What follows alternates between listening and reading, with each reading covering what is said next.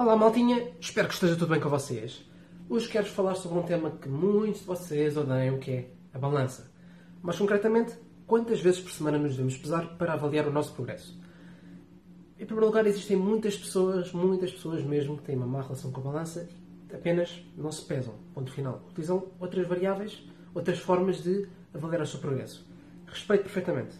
Isto é para quem quer utilizar o peso como forma de avaliar o seu progresso como é que pode utilizar de uma forma mais inteligente, digamos assim. Basicamente, a maneira que a maioria das pessoas utiliza para avaliar o seu progresso é pesar-se uma vez por semana, ou cada duas semanas, não interessa bem qual é que é a frequência, mas é apenas, por exemplo, uma vez por semana, tal como eu disse. Qual é que é o problema? Vamos imaginar que essa pessoa começa com 70 kg numa segunda-feira. Se quer estar a ter progresso, não sabe, mas passa a semana inteira, ao domingo, por acaso comeu, fez jantar fora, mesmo tenha mantido o mesmo consumo calórico, se calhar comeu um alimento com mais sal, uh, bebeu menos água, qualquer que seja a razão, fez maior retenção de líquidos. O que é que acontece? No dia a seguir acordou com 70 ou 70.3. Epá, eu não fiz progresso nenhum. Vou cortar na ração, vou mexer mais, fazer qualquer coisa ou desistir do plano porque isto não resulta comigo. Mas, se a pessoa se tivesse pesado várias vezes ao longo da semana, se calhar, ao ter vários pontos, se quer ver uma tendência um pouco diferente. Se quer ver 70, 69.7, 69.5, 79.4 e depois naquele dia, por acaso, 70 ou 70.3, porque estava a reter um pouco mais líquidos.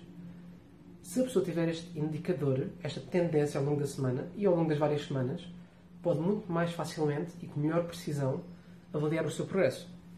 Agora, eu não ligo nada, mas nada a valores de pesagens individuais. Zero. Não me diz rigorosamente nada.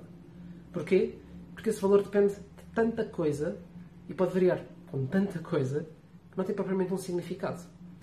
Tal como eu disse, uma retenção de líquidos pode perfeitamente aumentar. Pode, pode perfeitamente aumentar o nosso peso em 1, 2 kg muito facilmente. Especialmente uma pessoa que está a fazer uma dieta mais restrita em hidratos de carbono, se por acaso um dia fizer uma refeição com mais hidratos de carbono, vai armazená-los. Se não tiver uma refeição rica em sódio, vai reter líquidos ainda mais e pode ganhar 1, 2 kg muito facilmente. Causando a ideia de que, oh meu Deus, estraguei tudo, engordei 2 kg, estraguei tudo, vou desistir. Não é bem assim. O que é que eu gosto de fazer, muito sinceramente? Eu gosto que as pessoas pesem pelo menos duas vezes por semana. De preferência, no mínimo 3, para ter 3 pontos diferentes ao longo da semana. Uh, máximo 7, porque acho que ainda não existem mais dias por semana do que 7. Talvez algum sítio Existem 8 dias, cá ainda não temos essa tecnologia, só temos 7.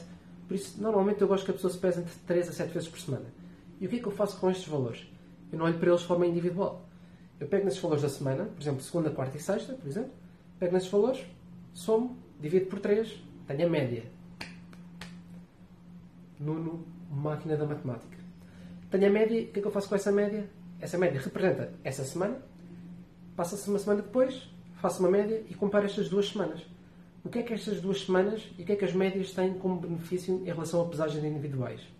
Ao fazermos uma média, conseguimos suavizar as flutuações que acontecem. Porque o nosso peso pode ser assim, dia para dia. E muitos de vocês reconhecem-se nisto. Pesam, pesam, pesam bastante. Já estou a dizer mal das pessoas, que, que estupidez. Pesam X, 10, só, 10, só, 10, só. Mas, se tivermos uma média, conseguimos ter uma ideia um pouco mais linear. Os valores muito altos aproximam-se para baixo, os valores muito baixos aproximam-se para cima e temos um valor mais médio, um valor mais objetivo, digamos assim.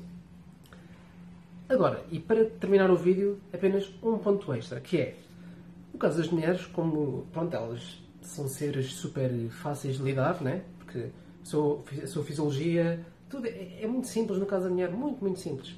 Só que não. As mulheres têm algo muito interessante que é o ciclo menstrual que geralmente tem 28 dias, mais ou menos, 28 dias, dividido em duas grandes fases.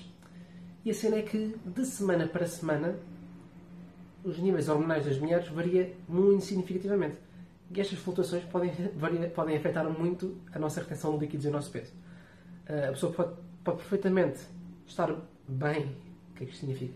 Na semana 1, pode estar a reter imenso na semana 2, pode estar bem na semana 3 e pode reter mais na semana 4 tornando-se muito difícil comparar entre semanas. Por isso, aquilo que eu sugiro para uma pessoa que seja paciente, que devíamos ser todos, mas ninguém é, seria comparar a semana 1 do ciclo menstrual com a semana 1 do ciclo seguinte. Semana 2 do primeiro ciclo com a semana 2 do segundo ciclo. Para quem não tenha tanta paciência, poderia fazer semana 1 com a semana 3, semana 2 com a semana 4, por aí fora. Há pessoas que não notam flutuações ao nível do ciclo menstrual.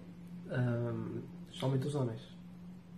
Não tem graça. Uh, há pessoas que não sentem flutuação e podem ter uma ideia linear de semana para semana. Contudo, isto não acontece com todas as mulheres. Tal como algumas sofrem imenso um, em certas fases do ciclo menstrual em termos de performance nos treinos, têm dores, etc. Há outras que não sentem rigorosamente nada, a sua performance é super linear, nada mexe, nada muda. Por isso, vou deixar o vídeo por aqui. Espero que tenha ficado claro. Um, não significa que pesagens individuais sejam erradas, pesar uma vez por semana seja errado. Acho que a margem de erro que pode acontecer, as coisas que podem influenciar é, são tão grandes que poderíamos tornar o processo um pouco mais objetivo e mais concreto, digamos assim. Por isso, eu prefiro duas a três, no mínimo, pesagens por semana, fazer uma média, comparar entre semanas, eventualmente nas mulheres comparar entre ciclos menstruais.